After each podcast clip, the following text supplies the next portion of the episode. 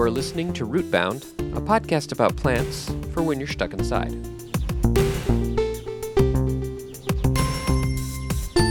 This episode of Rootbound is brought to you by Germination, that magical moment when a seed comes to life and begins its journey as a plant. Germination, the start of something big.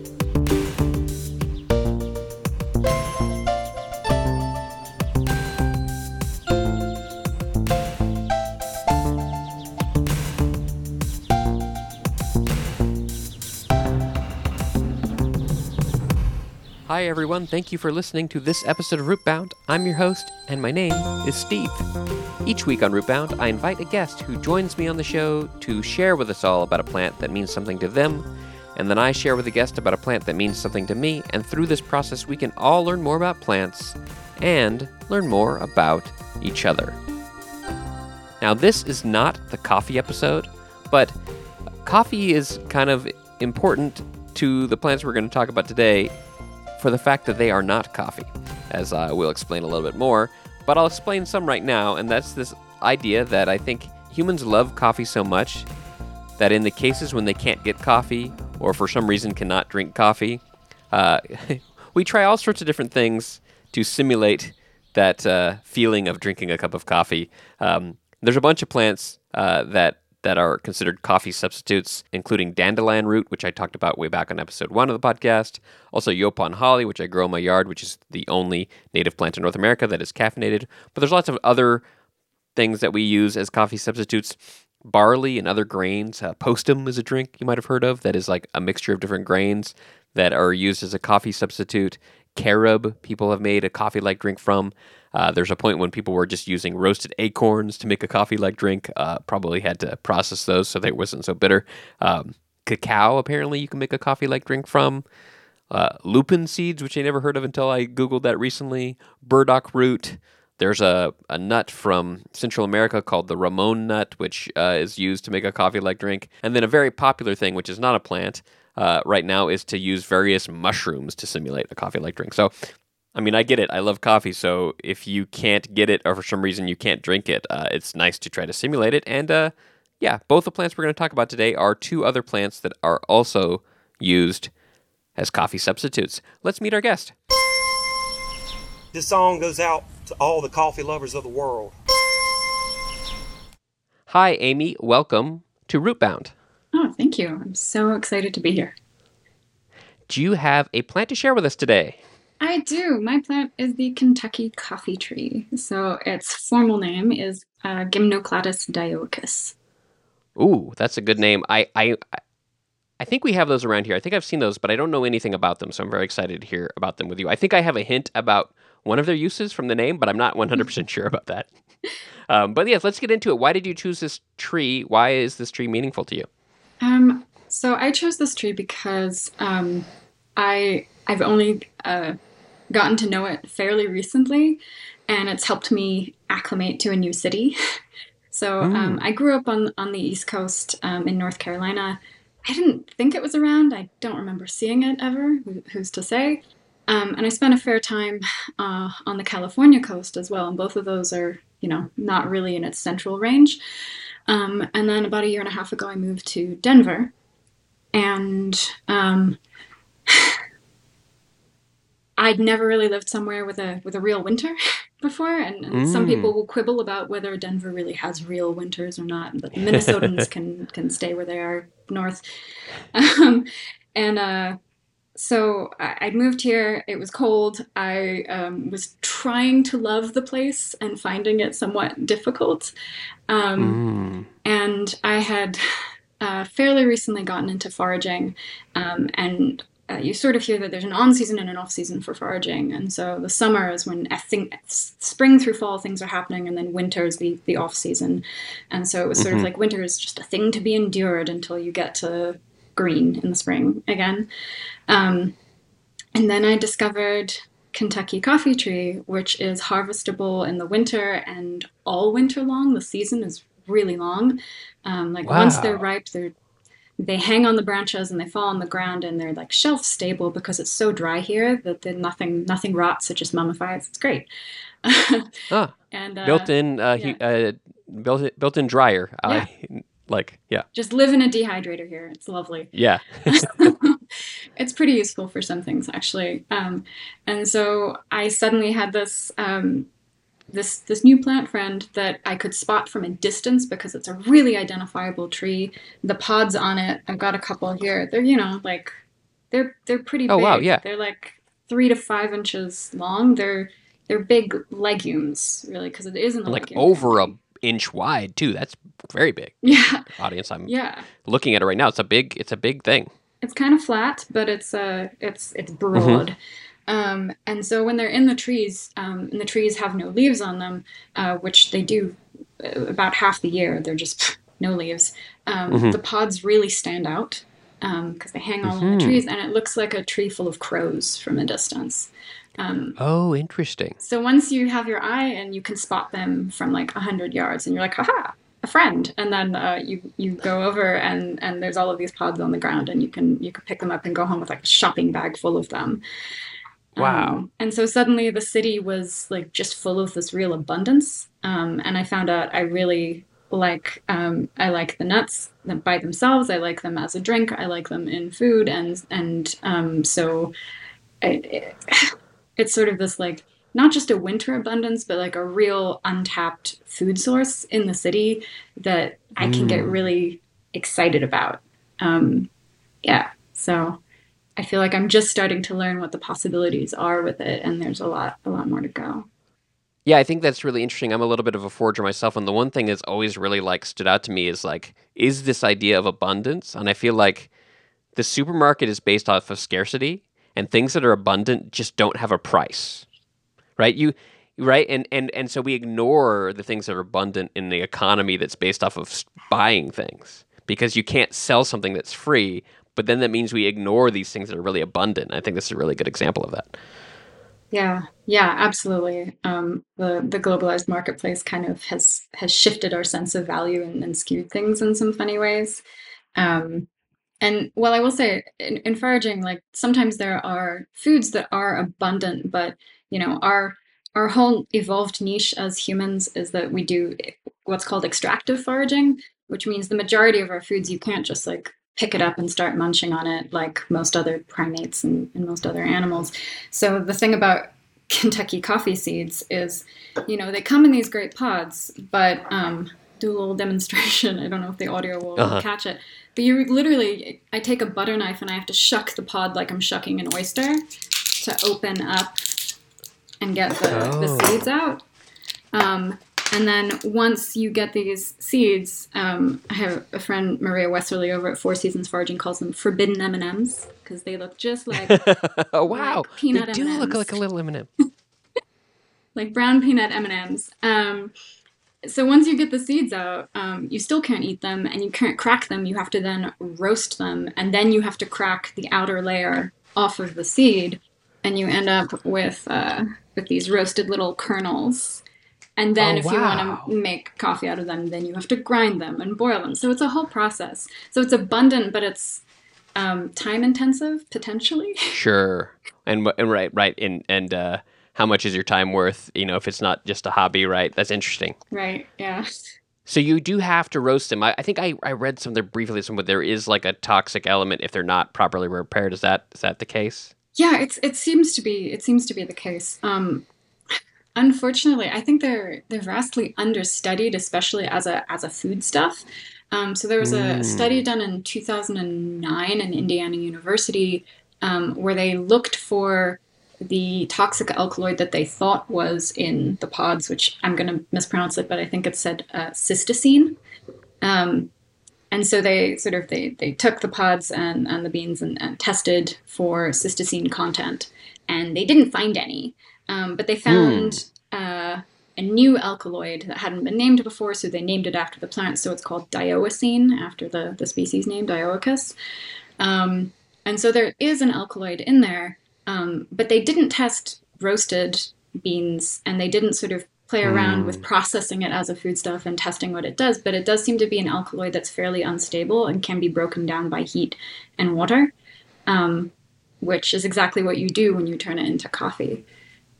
Interesting. Uh, That that is also so fascinating. I feel like I I saw on your Instagram recently, and I I had experience of using of of cooking pokeweed, which is similar, right? Like you have to cook it to get rid of the you know the the toxic element. Um, and in this case, you get rid of the water. Um, but I think there's a lot of plants like that that we have all this fear of because you hear it's toxic. But the way I try to think about it is like, well, if you eat raw chicken, it's also toxic, right? Like Yeah. some things you have to cook or processes in a certain way. So I try not to be afraid of it just because it has a toxic element, because we deal with that all the time. Yeah, raw potatoes, Uh, man, they yeah. will mess you up. Yeah, yeah, not a raw anything. Yeah. Um, so that's a really interesting point. Um, okay, well let's let's talk about let's break down that name a little bit. Yeah. Kentucky first. Why is it called the Kentucky coffee tree?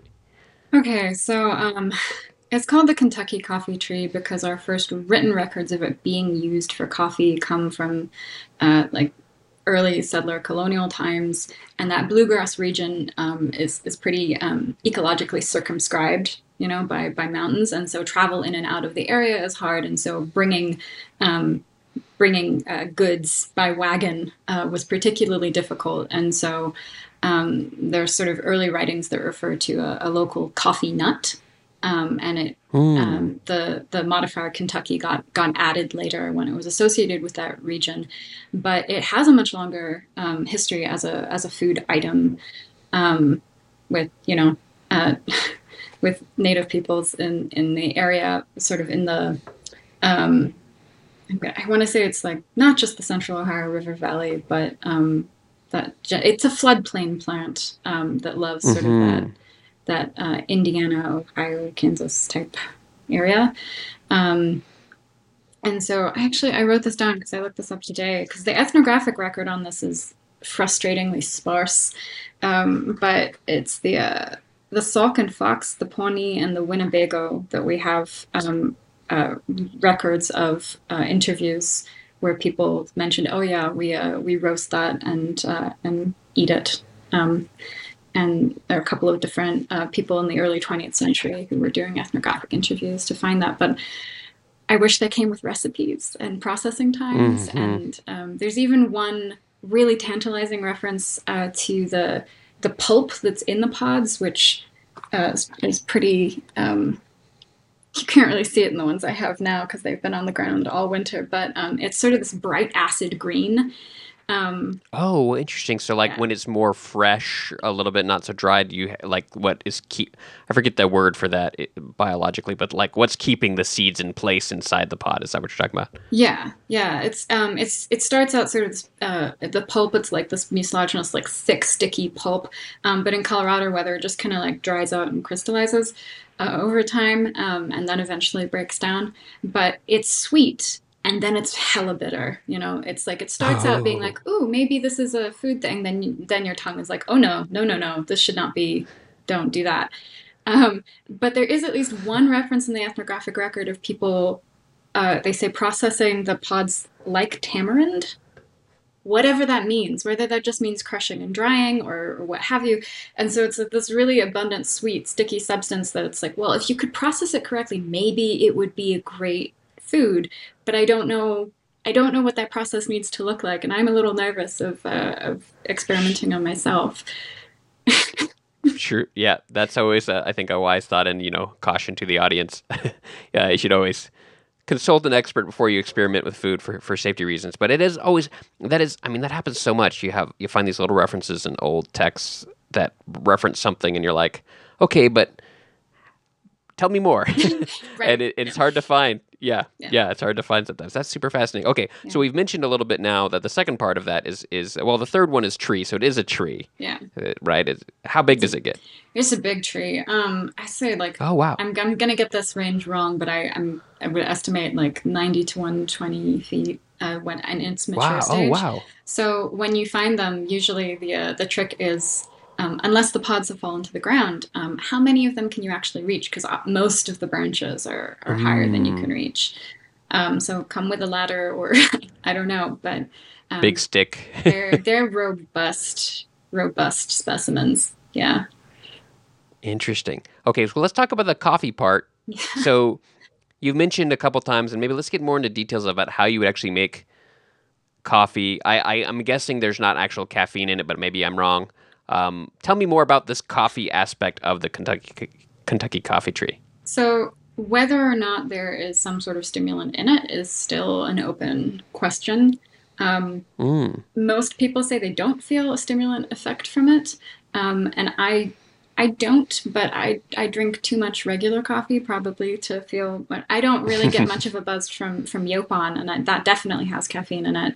Mhm. Um, but um, I know at least one friend who's who's tried it and says she definitely feels a buzz from it, and she's not usually a caffeine drinker, so is more sensitive to it.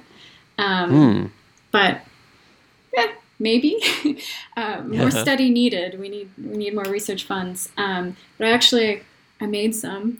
to, oh, look at that prepared. little Yeah, nice little clear coffee pot on there, and it's Yeah. uh, it's kind of like um, it's like fairly like looks a little bit cloudy at the moment, right? Not as clear as coffee, but maybe that's the filtering that needs to happen, or Well, so I um I kind of like it Turkish coffee style. I like I like the Oh, grounds okay. in it. It gives it more body, and since the whole things are, I like to eat them just as a, a snack out of hand. That I I enjoy Hmm. it this way.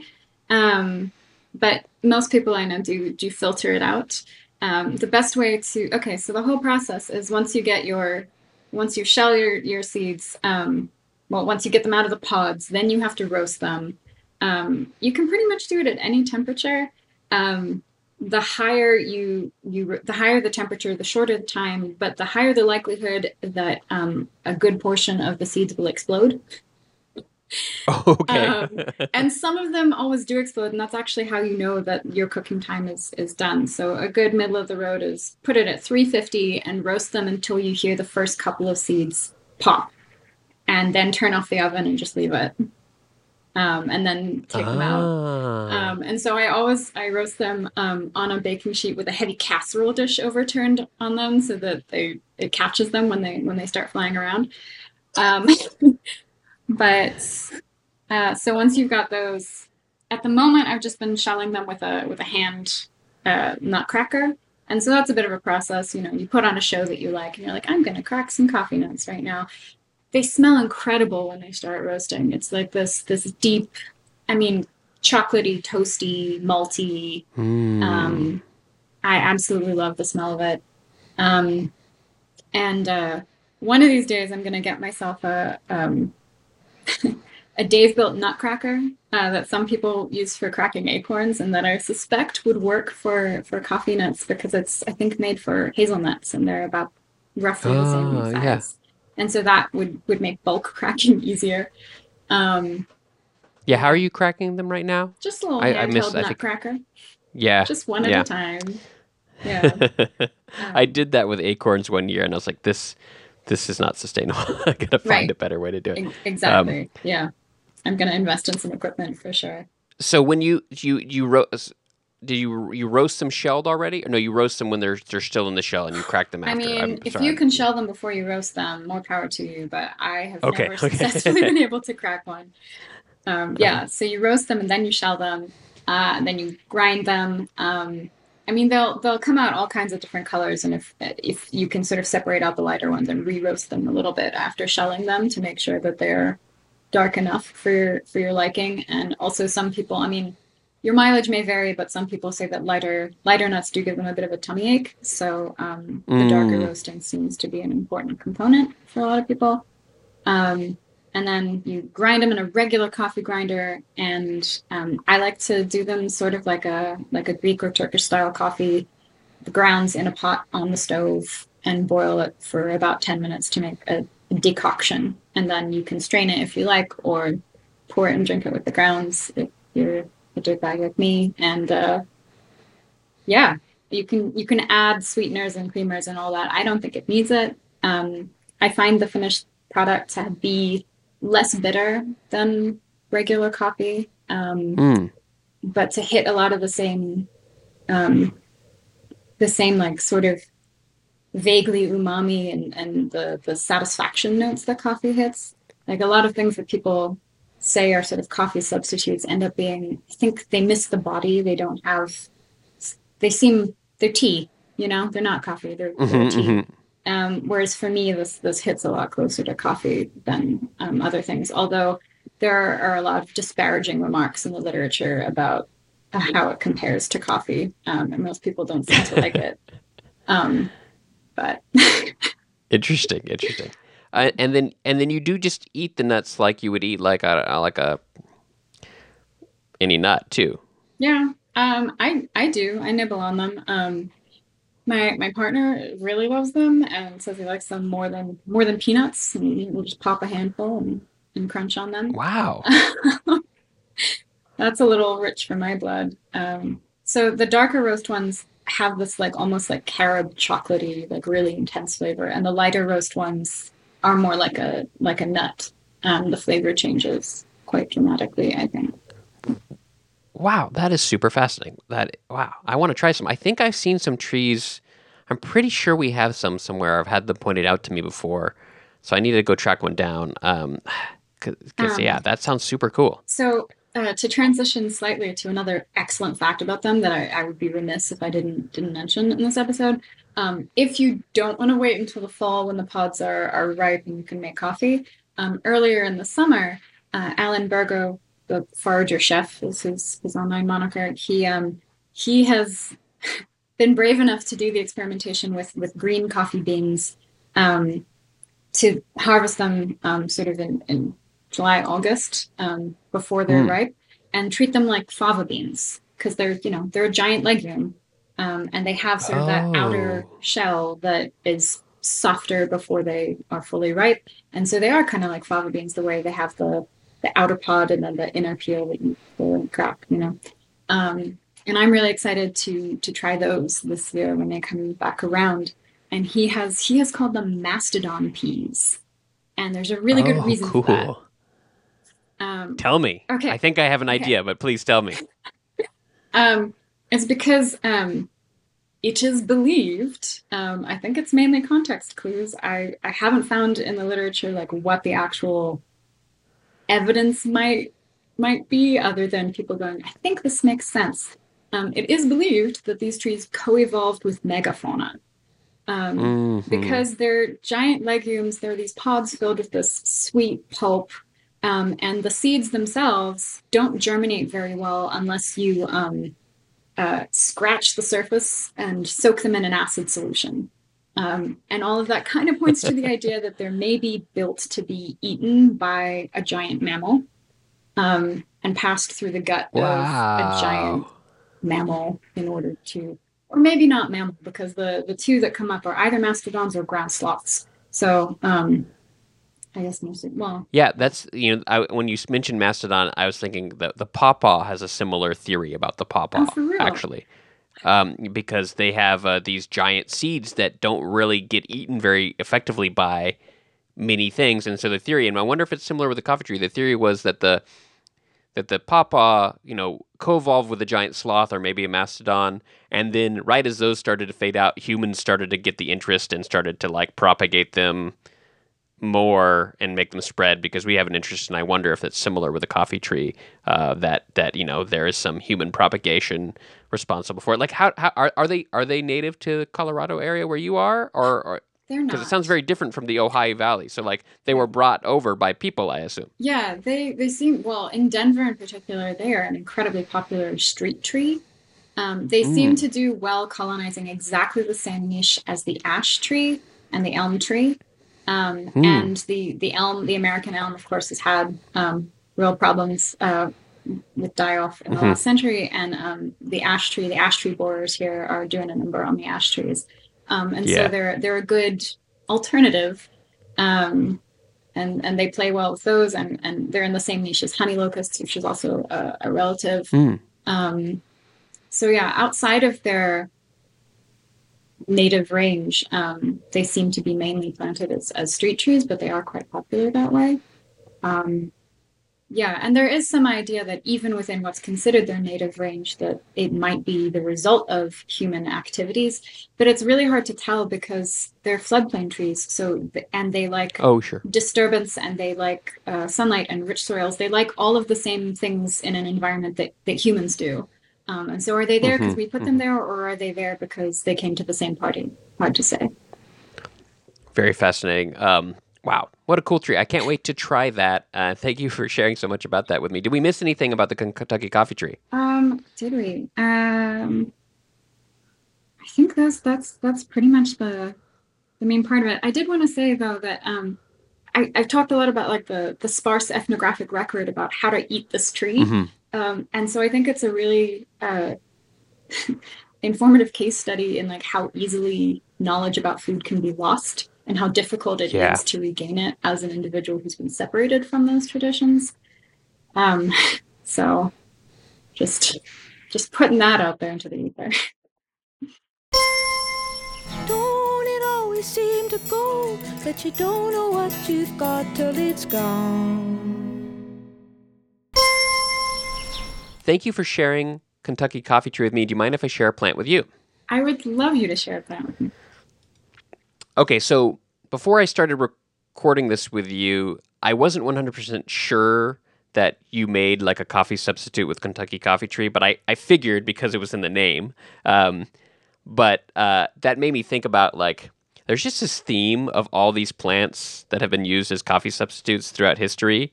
Um, and there's one of those that uh, like oh, so well which one of those means something to me and i've already talked about a few like dandelion or or uh, yaupon um, but the one that kind of i think if it means something to me i had to choose would be chicory. Um, and i that's so that's my plan. And i think i'll get a little bit to why it means something to me a little bit later. But first let's just talk about chicory. It's just going down the research rabbit hole with this it's super fascinating. Um, i don't know how much you know about chicory um, but yes i was i was kind of stunned by certain things that i, I learned about it.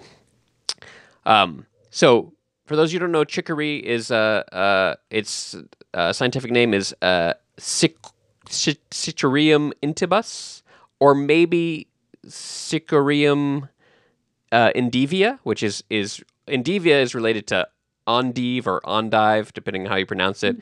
Um, endive and chicory are the same plant, or at least in the same genus. Uh, Wikipedia has a quote that says there is considerable confusion between C. endivia and C. intybus. so the difference between those two species is a little bit unclear, um, and and some of them that we eat as vegetables could be either one, I guess, because they're like cultivated varieties of the wild plant chicory. Yeah. So the wild plant is, is from Europe. Uh, it's introduced to North America, and, and and the one that's most common, I think, in like old European text is this uh, Cichorium or Cicorium intybus, which Cicorium is like probably a Greek word for the plant, and intybus is some other older name based on an older name for the plant. Um, it was the, the etymology was kind of confusing, but basically it's like two words that I think people had called the plant at some point in the past. Um, and it's been cultivated or or, or um, gathered wild by you know European societies for a very long time. It's quite old, um, and it has also been cultivated. And so there are several uh, plants that we eat that are the same species as chicory. So one is endive, which I mentioned, or endive.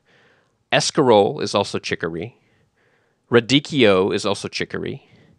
Um, the Belgian endive is also chicory. Frisee is also chicory. No way. Um, yeah, they're all the same species, and that's something that happens, you know, quite a bit where you know humans have like selectively bred these things for certain characteristics, um, and and it's the same exact species. It's kind of like how you know uh, a Great Dane and a and a Chihuahua are both dogs, but they're just different dogs, and this is the same thing. So I thought that was super fascinating.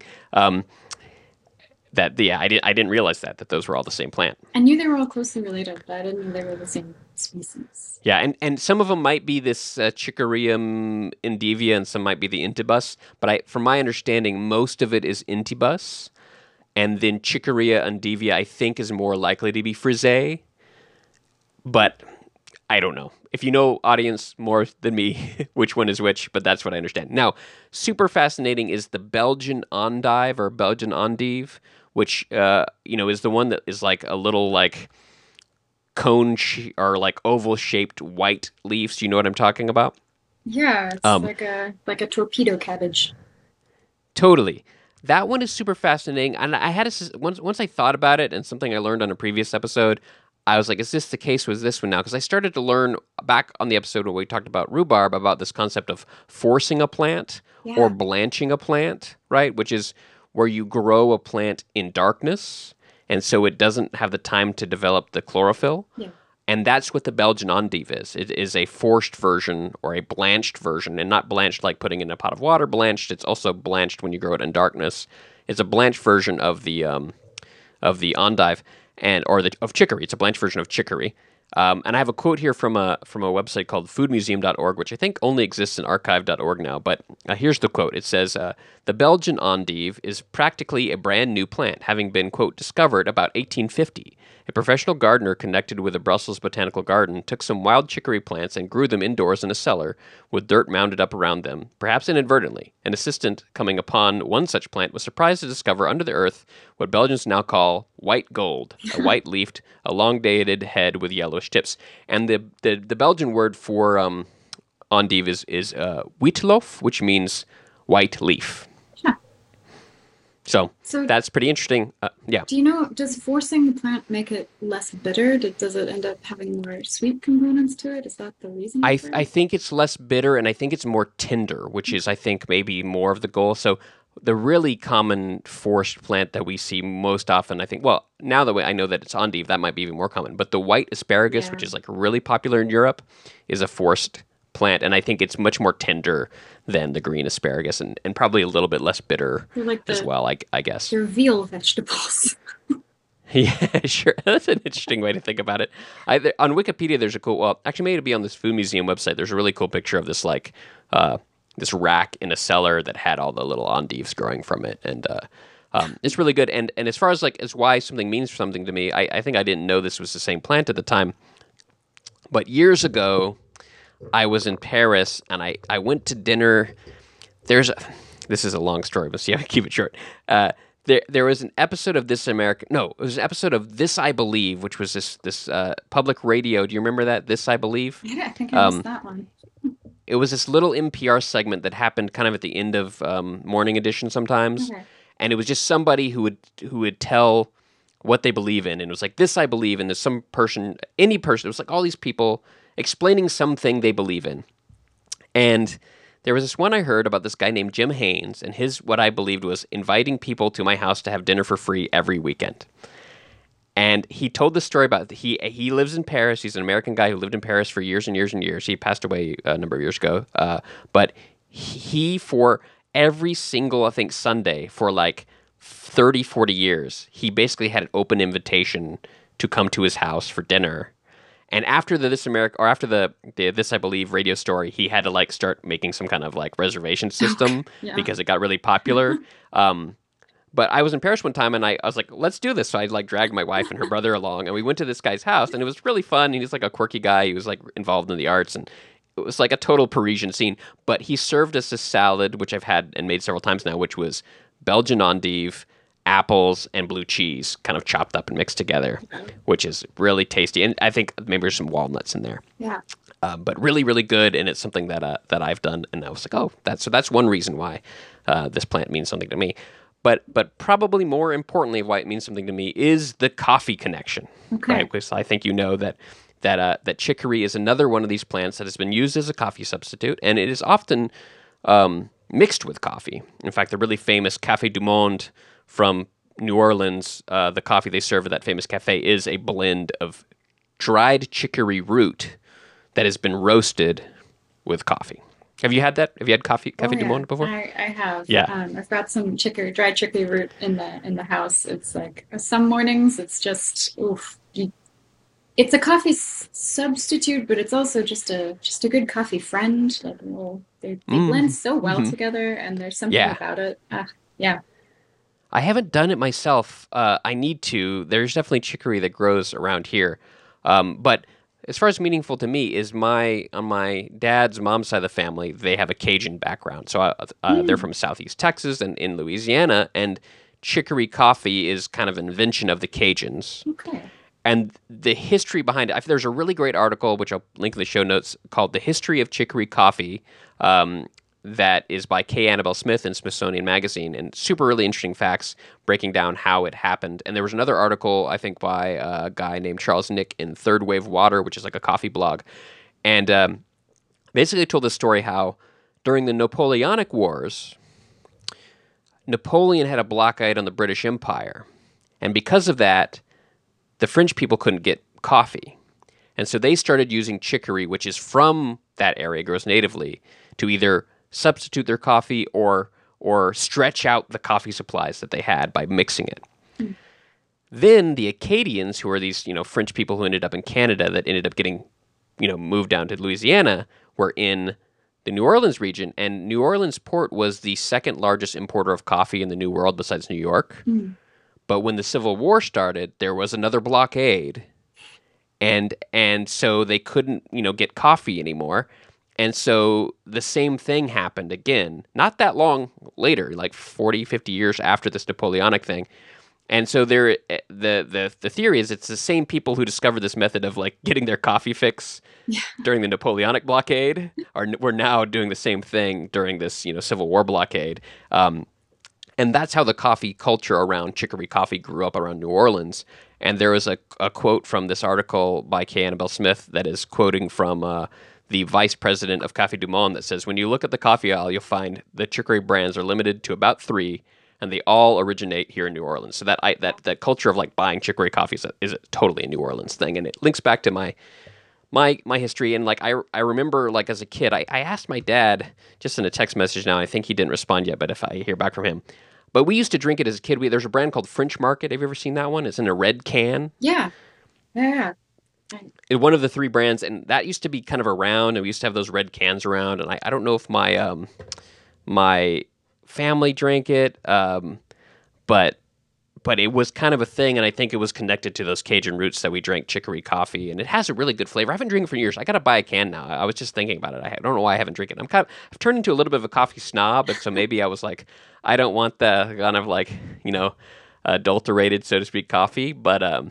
I need to go back to it because it is good and it's a totally different flavor. It has like a different kind of hue to it. Yeah. Um, It's its own thing. I think the So- first time I got chicory and thought I'll make I'll make chicory coffee myself, I thought that I needed to use the same amount of chicory um, as I would for coffee beans, and it turns out that a dried chicory root is is potent stuff, and if you if you treat it like it's coffee grounds, um, you make something that's like syrupy and thick and kind of undrinkable.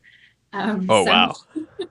little goes a long way, but it's um there's nothing quite like it. I, I I don't even it's not a copy substitute, it's its own thing. And it's amazing. I love it. Yeah. Totally on board. that that I'm so happy that you have some personal experience with it. So maybe maybe because I haven't tried it myself. I keep meaning to, but every time I walk past chicory, it's kind of like on the side of a road, and I'm like, I don't know if I want to like dig the chicory up like so close to like a road or whatever. Yeah. So tell me about your yeah. How, how have you made it? Like, what's your process of of uh of making chicory coffee? I'm so glad that you have some Oh, experience well, with that. Um I'm gonna disappoint you here. Um I have managed to occasionally find chicory in bulk bin sections and just purchased the the pre Oh, okay. pre-prepared root. Um, so I would love to make my own, but you're right. It does always pop up like next to agricultural fields or right by the road or in places where you're like, no, no, I sh- I want to, but I shouldn't. I know I know better than that. Um, for contamination reasons. So one day, but um, when it happens, I will I will let you know. I'll report back. okay, cool. I, well, if I do it first, I'll let you know. Um, Yeah, please.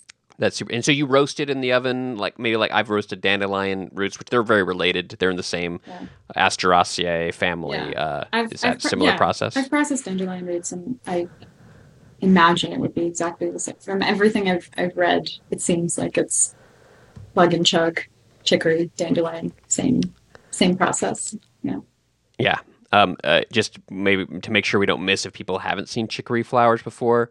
They are really cool. They, some they're also sometimes called blue dandelion because they're these little blue flowers, and they don't look quite like a dandelion. They're a little bit different, but they're really pretty blue little flowers. Um, but they have like they have another common name though. I think where they're sometimes called ragged sailors.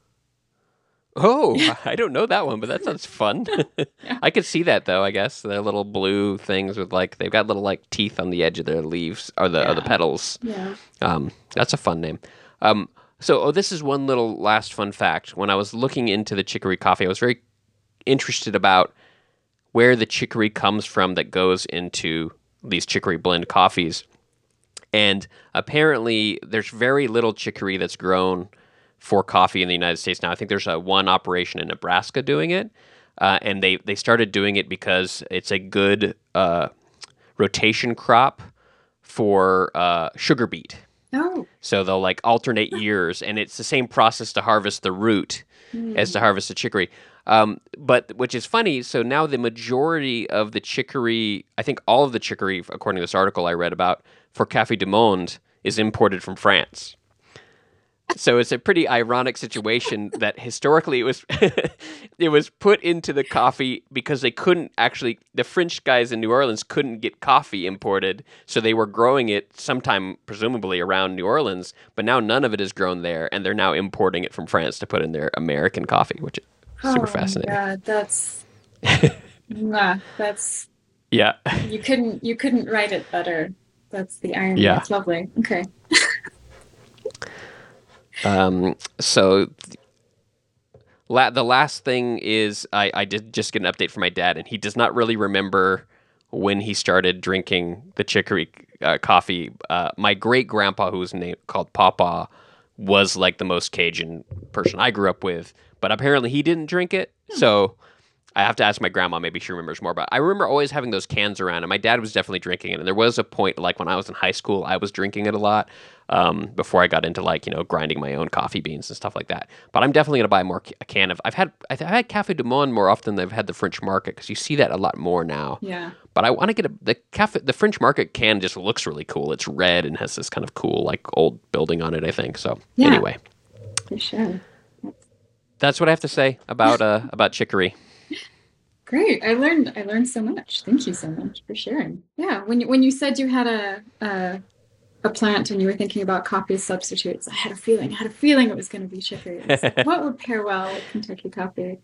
Um, sometimes I like to to pair my my different coffee substitutes together and sort of blend them and see if I can figure out a wild coffee that Oh, is more, you know, like a coffee coffee.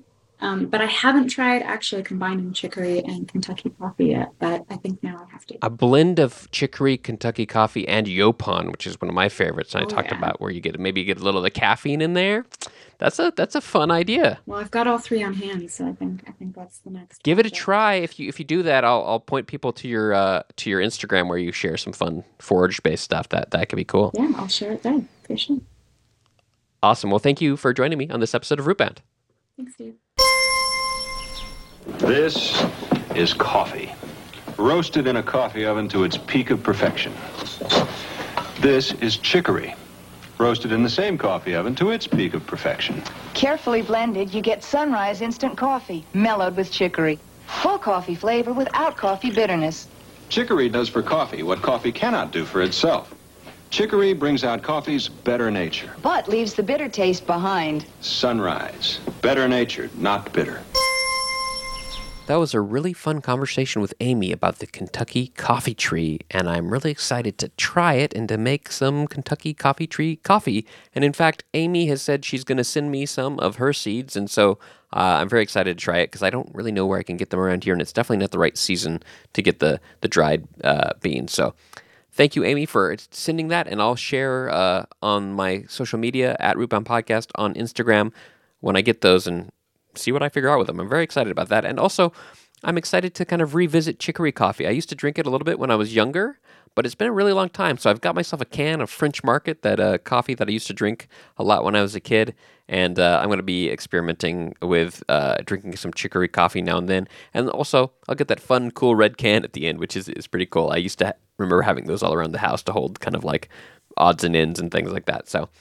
Uh, what a fun episode! Uh, talking about coffee alternatives, and thank you for listening. And uh, we'll talk to you on the next one. My guest on this episode of Rootbound was Amy Anderson. Amy is an anthropologist specialized in biological anthropology and ardent hobbyist forager. You can follow her on Instagram at Hidden City Foraging. If you like Rootbound and you want to help support the show, visit rootboundpodcast.com slash support and find all the ways you can help support the show, including following on Instagram at Rootbound Podcast. Rootbound is hosted by chicory coffee drinker Steve Ellington.